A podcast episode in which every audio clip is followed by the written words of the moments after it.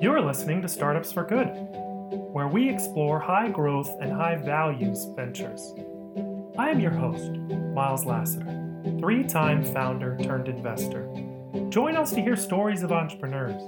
Join us to be inspired to be a founder or to work for a startup. Join us to be part of a community that believes startups can be a force for good. Welcome to Startups for Good. I'm your host, Miles Lassiter. Today, I have Patrick Schmitt, who is co founder and co CEO of FreeWill, a social venture. I'm really excited to share this conversation with you. We talk about his personal journey from being interested in political advocacy work into the startup world through business school, how he practiced the ability to generate startup ideas, how he found his co founder, and a lot of inspiration for aspiring founders in how you can do it too. I think you'll really enjoy this episode.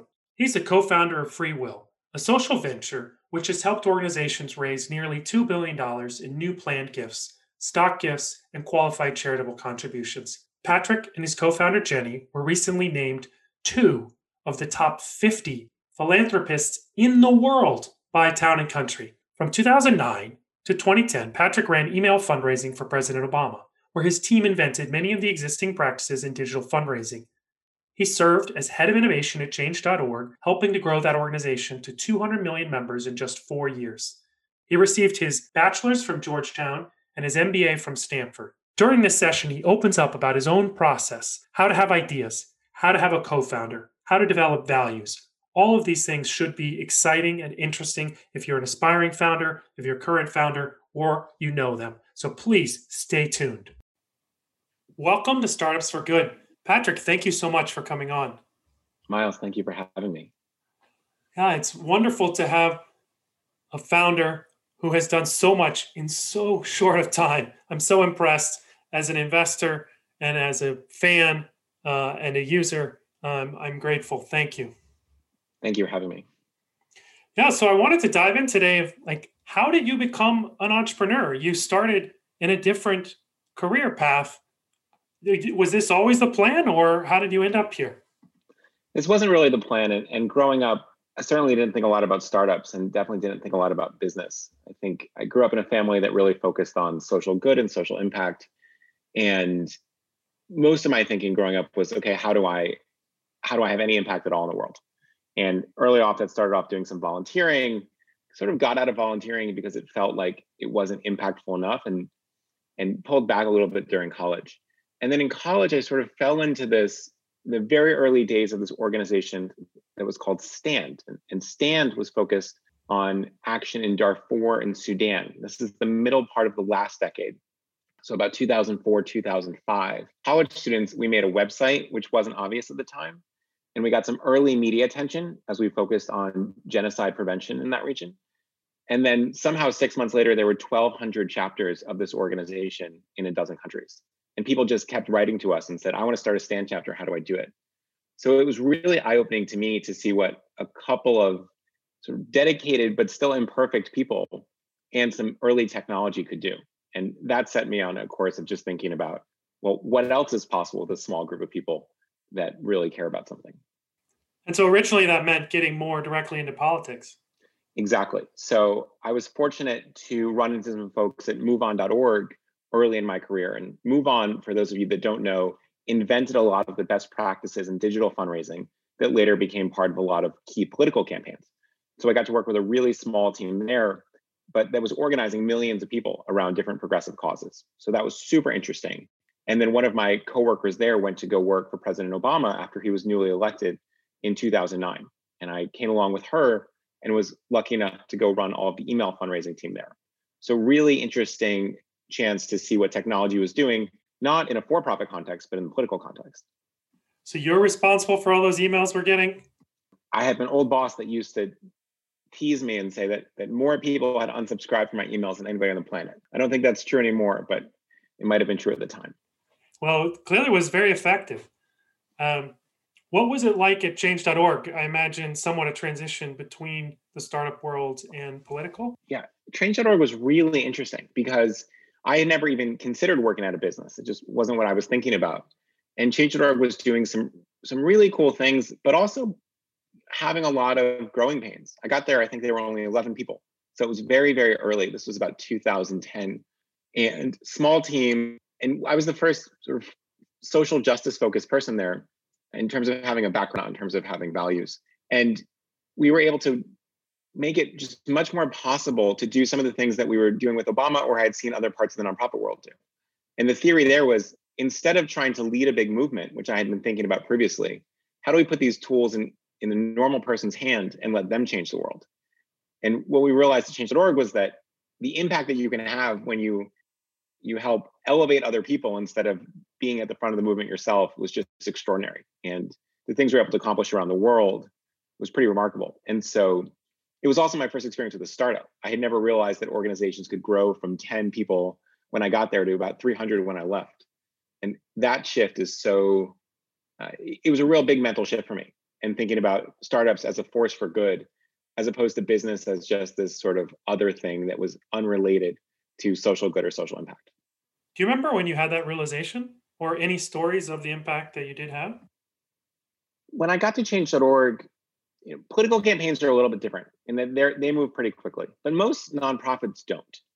And when I got to change.org and I realized, wow, we're hiring a person a week and we're able to get this incredible technology with great engineers. And I learned what fundraising was and how to how to how startups raise money and get capital in order to grow.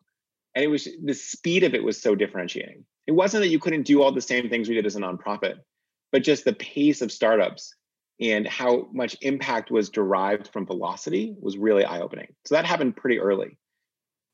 Speed. I think that is a defining characteristic of a startup, in my opinion. Growth that's happening fast. And that's the speed that you're talking about. You decided to leave there. Where did you go next? Was it back to school? So almost. I had a brief stint in between at a food startup that was trying to work on some local food delivery systems. And partly my experience with change.org was so powerful and so moving that I thought, wow, all startups must be successful. And that one wasn't. I didn't start it, I joined as the VP of marketing, but it had some real challenges around user growth, around cost of acquisition, around how much it costs to actually deliver local food from farms to people. And so that was almost as eye-opening as being at change.org for four years and seeing the mistakes that a startup can make and what are the things that can really drag it down. So I spent maybe a year there. Really interesting, gave me more exposure to C-suite life and what it was like to be a senior leader in an organization like that. Um, but ultimately, it wasn't the right fit.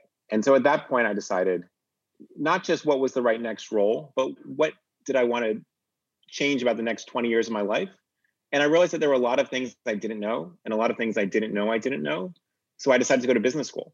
Um, I was on a, a, trip with one of my close friends who's now the interim CEO of change.org and brainstorming all sorts of possibilities for life. And that one came up. I came back and I realized, wow, applications are due in about 28 days. So I had to relearn trigonometry to take the GMATs and a whole bunch of other sprints. But I was really fortunate to end up at Stanford and spent a lot of time even before that thinking about what are the next great possibilities in terms of mission driven startups? I want to dive in there soon, but first, I want to ask at the farm startup, can you remember any lessons or things you told yourself, I'm going to do it differently when I have a turn? I, I think one of the one of the old jokes in startups is we lose money on every transaction, but we make up for it in scale. And that was certainly true of this food startup. And so I think starting off with the premise of what is fundamentally a good business. And startups sometimes are so fast growing that they don't even bother to think, well, if this goes well, is it even still a good business then? And so making sure the fundamentals were down pat immediately was really key. And also, I think being extremely customer centric. So it took us a little bit of time to make sure we had a, had what consumers wanted.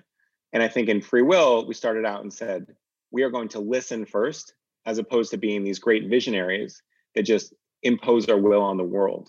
We'll be really focused on what our users want, what nonprofits whom we work with want. And I think that was a big shift.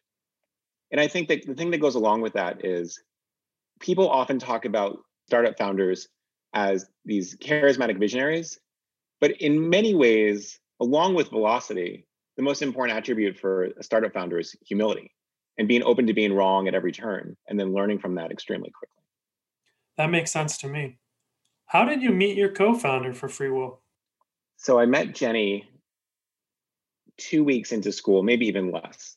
And one of the things at Stanford is that they don't actually let you do group activities in the first month of school. So no clubs, nothing like that is allowed to, to gather because people need to focus on their academics first. And for me, I am just not that patient a person. So I organized my own shadow event around social good at Stanford. And frankly, also going to business school, I was worried I wouldn't have any social good friends. I thought maybe five or six people would come, when in fact, something like 100 people came, which was about a quarter of the class. And I met Jenny eh, among many other people for a few minutes and immediately noticed how obviously brilliant she was. And so we decided to go on a walk two days later, um, went on a 22 minute walk, talked incredibly fast, realized that we might be really good partners, but there's still a lot to explore. So we went out to dinner a few nights later for three hours. And I like to tell people that this was a campus restaurant. And I found myself really surprised when Jenny brought her own food to the restaurant. But she is sort of famously frugal. And at that point, we realized that she should definitely at least take over the CFO role on top of anything else. And from there, it just took off. We spent the next Saturday together, probably worked for six or seven hours, and realized that we both really clicked and really liked the idea around free will.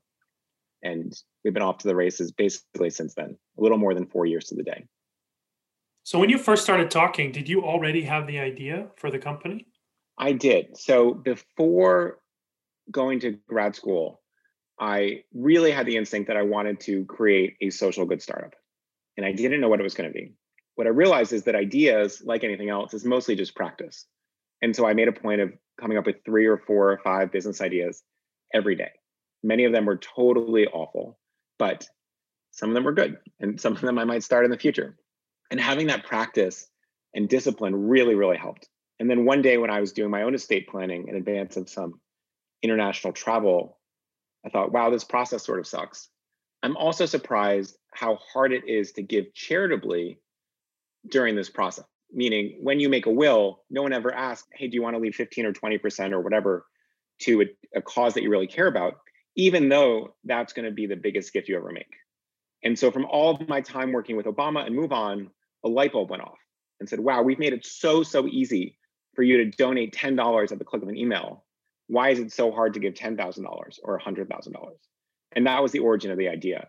Had been noodling with it, did a little bit of user research, but didn't really feel confident to do it on my own. And then I met Jenny, and my confidence in the two of us was significantly higher than my confidence in myself. And we were off to the races from there. Oh, I love this founding story. How you got the idea, and then how you found your co-founder. These are the two barriers uh, that are top of people's list on why they haven't started a company yet. And your insight about ideas is about practice, is about repetitions. I really believe that any kind of creative endeavor, um, having more brainstorms, more practice, more paintings, more shots on goal, just keep the practice going, and you will have better ideas in the end if you have more ideas. I think that's exactly right. And I would challenge, I talk to so many people that want to be founders and don't, and just say, well, but I don't have an idea. Free will is such a good idea. Comedians will tell you that telling good jokes come from comes from telling bad jokes and just practice. And the same thing is true. Just if you have a list of 300 business ideas, there'll be some gold on that. There'll be a lot of crap, frankly, but that's okay. That's part of the process. And some people are afraid to look stupid or afraid to have bad ideas, but just getting in your head and every day thinking, what makes a better backpack? What makes a better chair? What kind of software would make my day better today? All these things, everywhere you look, you start to see things reveal themselves and it gets you in this really good habit. It also gets you noticing exactly what is the business that I'm interacting with on the web, in my life, in the car, whatever it might be.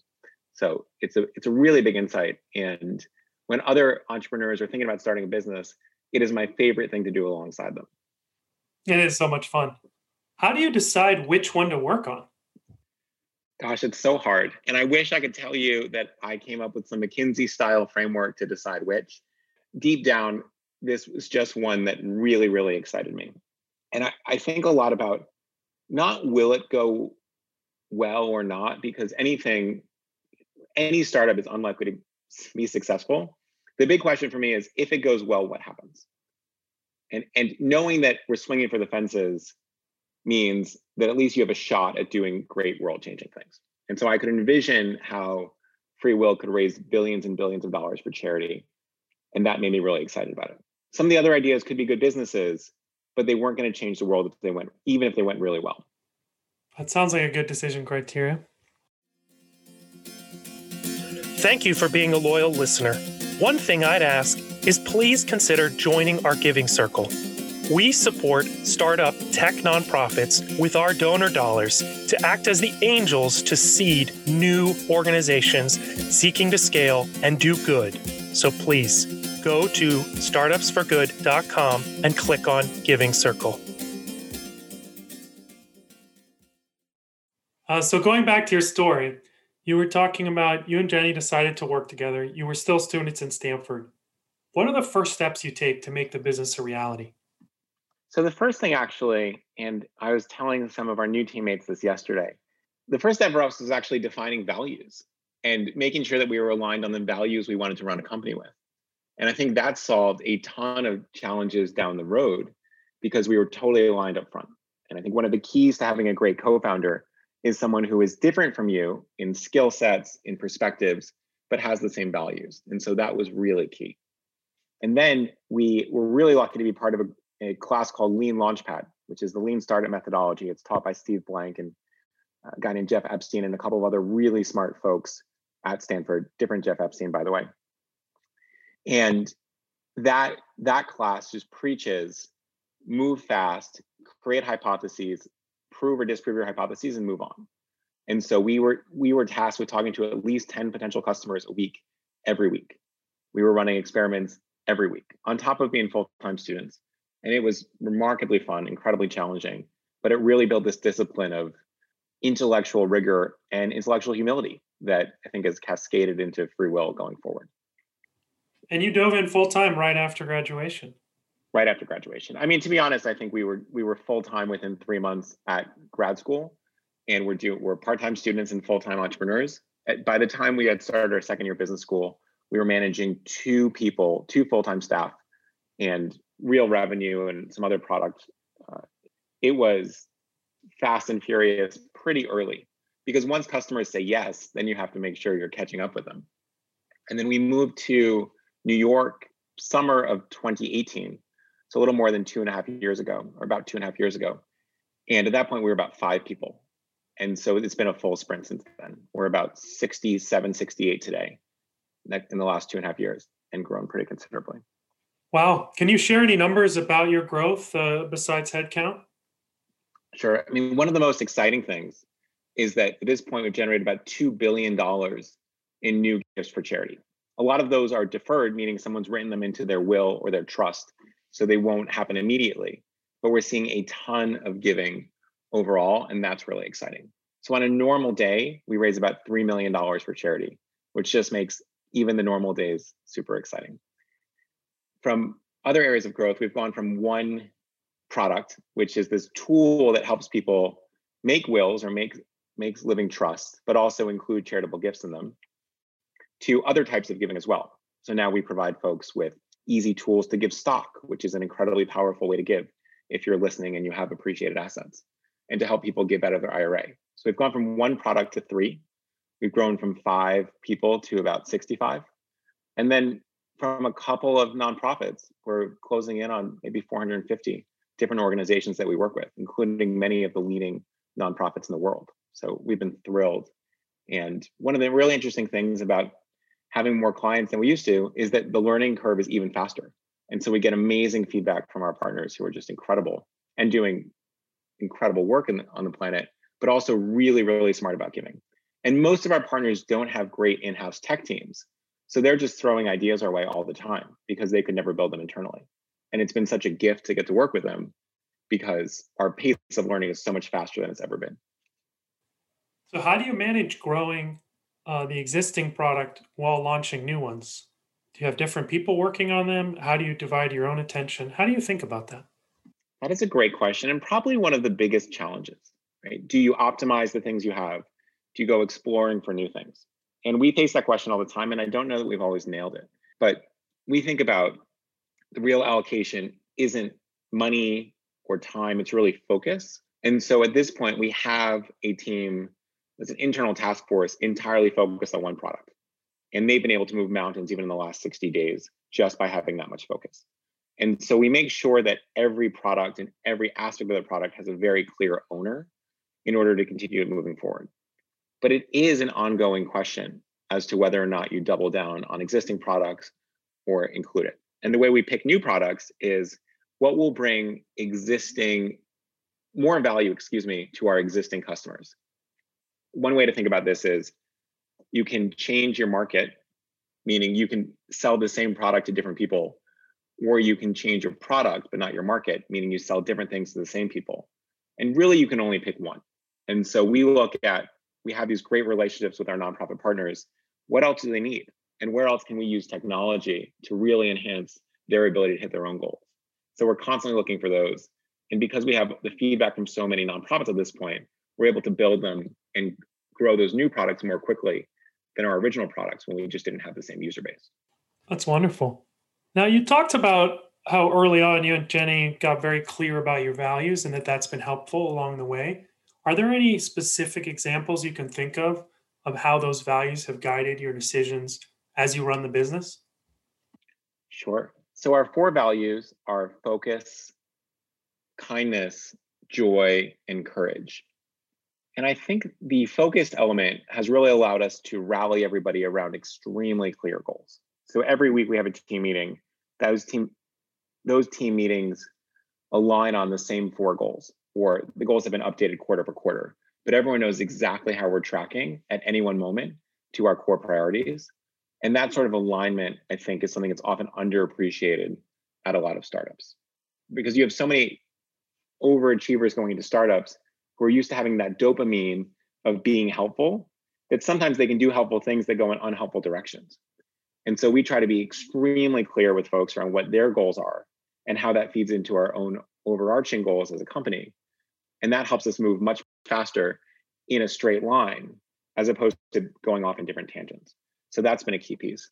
And then on the courage standpoint, I think we really like going to learn about topics that we know nothing about and being unafraid of going into new spaces or understanding new types of giving in this case because we think of intellectual courage as a real value. It also gives us the confidence to hire people who may not have a perfect set of experiences for the role that we are hiring them for, but have the aptitude to do it, knowing that their pace of learning is quite high. So ev- everyone who comes in, we look at are you a tenacious learner? And you get scored on that in the hiring process itself.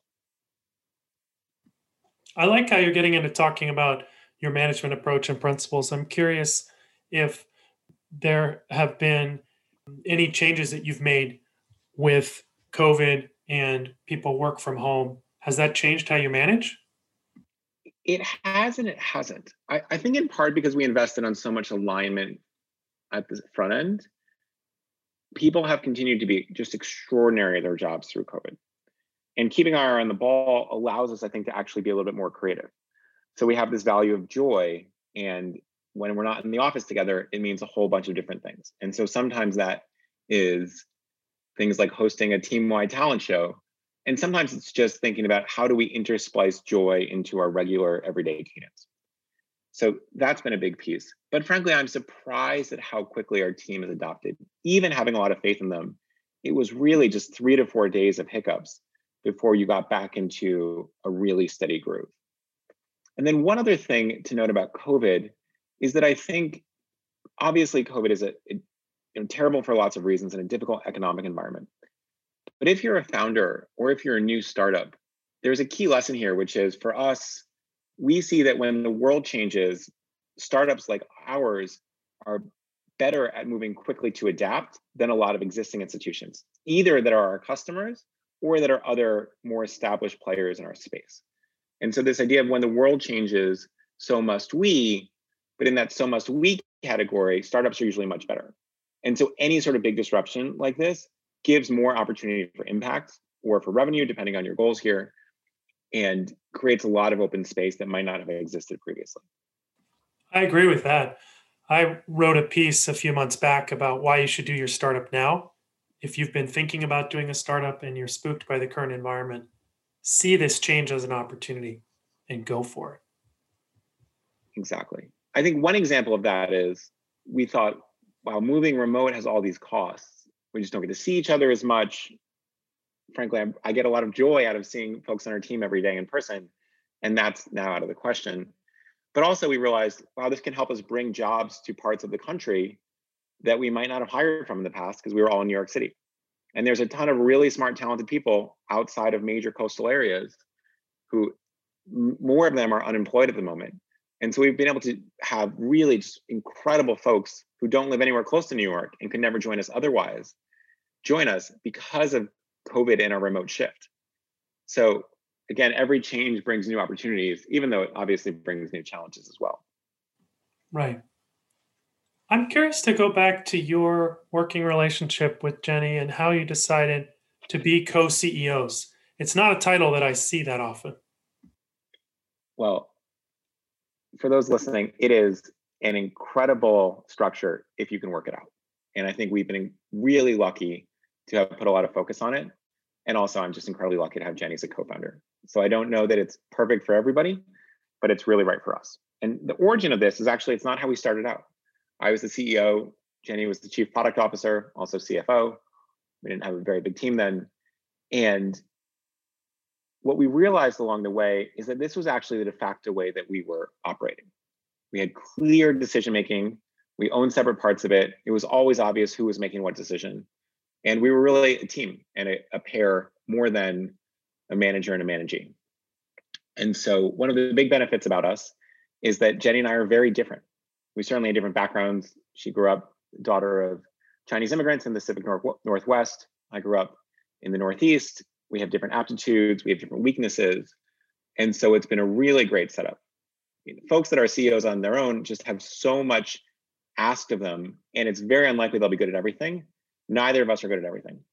But we're we're really lucky to be good at opposite things and really lucky to be bad at opposite things.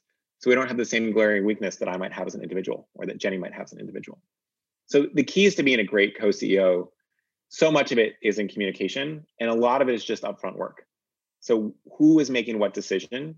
And before you get into conversation, make sure you establish that decision-making structure. Because then it's it allows you to freely share all your opinions and it's not a negotiation. It's just a consultation. And so it makes the other person much more open to listening. Um, it also just allows us to, I think, be more dynamic and present with our team because one person can only do so much. Right. I had a co CEO relationship in one of my startups almost. We didn't quite call it that way.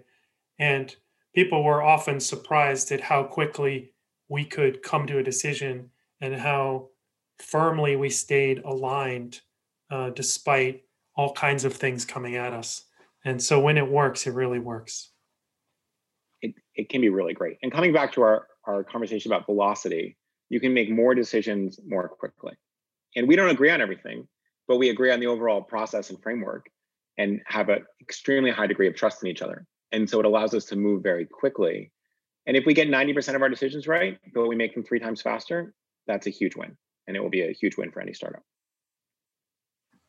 One thing I do wonder about is how do people who are either newer to the company or outside, like me, for example, know how you're dividing responsibilities. For example, I reached out to Jenny. I know her better as an investor uh, to invite her on the podcast, and then you come on. So, how, how do other people know how to interface with the co CEO group? Great question. So, internally, we're very clear about who's making what decision. And if someone emails us both, I will say, this is my opinion, but Jenny's the decision maker, or vice versa. And then from a reporting standpoint, Jenny manages the product, engineering, the finance team, the operations team. I'm more focused on marketing, sales, and partner success. So it's very clear in that world who's making what call. And then when someone like you emails and says, We have this, either there's someone who already owns it. So, for instance, if it was a new nonprofit who wanted to talk, I would probably handle that conversation. If it was an investor, it would be clearly Jenny. In this case, Jenny emailed me and said, I can take it if you like. this is my calendar's a little bit more booked. You should take it here. And so it very that decision was made in a matter of minutes, and we went from there. So at this point, we have probably wonderful. I'm glad to have you. I don't mean to question the decision. I was just using it as an example of how you work together. Um, exactly. We probably made a thousand decisions together, and we've gotten really good and smooth at it. Now, if I may turn your attention more to the future, um, a couple years or more down the line, where would you like to see FreeWill? Where would you like to see yourself in your career? There are probably a couple answers here. I think if FreeWill is wildly successful, we've gone from where we've currently raised $2 billion for charity to 200 billion. And are thinking about FreeWill as one of the dominant philanthropic forces on the planet. And that will be very, very exciting. For the company, I would like us to have a place where a lot of the leadership that is at FreeWill is a diverse and wonderful set of people, many of whom already work at FreeWill, and that we're able to grow people's careers in a significant and accelerated and exciting way. And then for myself, partly this has been spurred on by COVID, but I have learned so much in the last month, in the last six months, in the last year. And my real hope is that that pace continues startups are grad school on steroids just a remarkable amount of learning. And miles you know this that the speed of startups and the speed of growing organizations means you are forced to learn something new basically every hour. And if that can, can keep up over the next four years i think i will be very grateful for where i am. Yeah that sounds wonderful. I have a real love of learning and i think that's one of the things i harnessed in my startups and uh, certainly see that happening all the time. Um, do you have any more advice you would offer for a founder, an aspiring founder of a mission driven startup? Maybe I'll just close with two thoughts. One is coming back to that idea of idea generation is if you feel like you ever want to start a startup in the next one, two, five years, start today and just keep a running list on your phone so you always have it handy and just try to come up with two business ideas a day and you will be able to do it. It is much easier than you think it is, but it requires a little bit of focused attention. So getting really good at idea generation is obviously one of the first key parts. And then the second is keep an eye out for people that you would love to work with.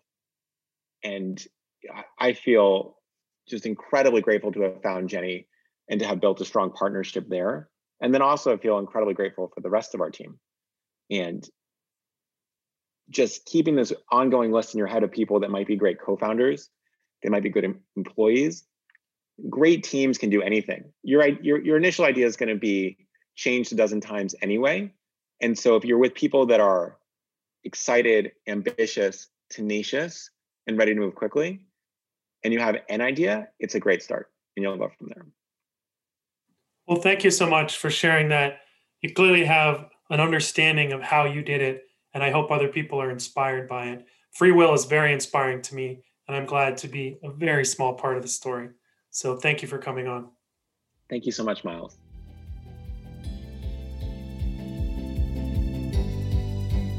If you liked what you heard today on the podcast, be sure to subscribe using your favorite podcast player. And please give us a rating and review. The reviews help others find us.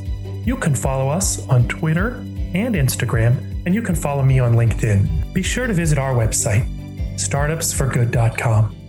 That's Startups for Good, all run together, no spaces.com. If you were inspired today and want to join our online community or our giving circle, please do so on our website.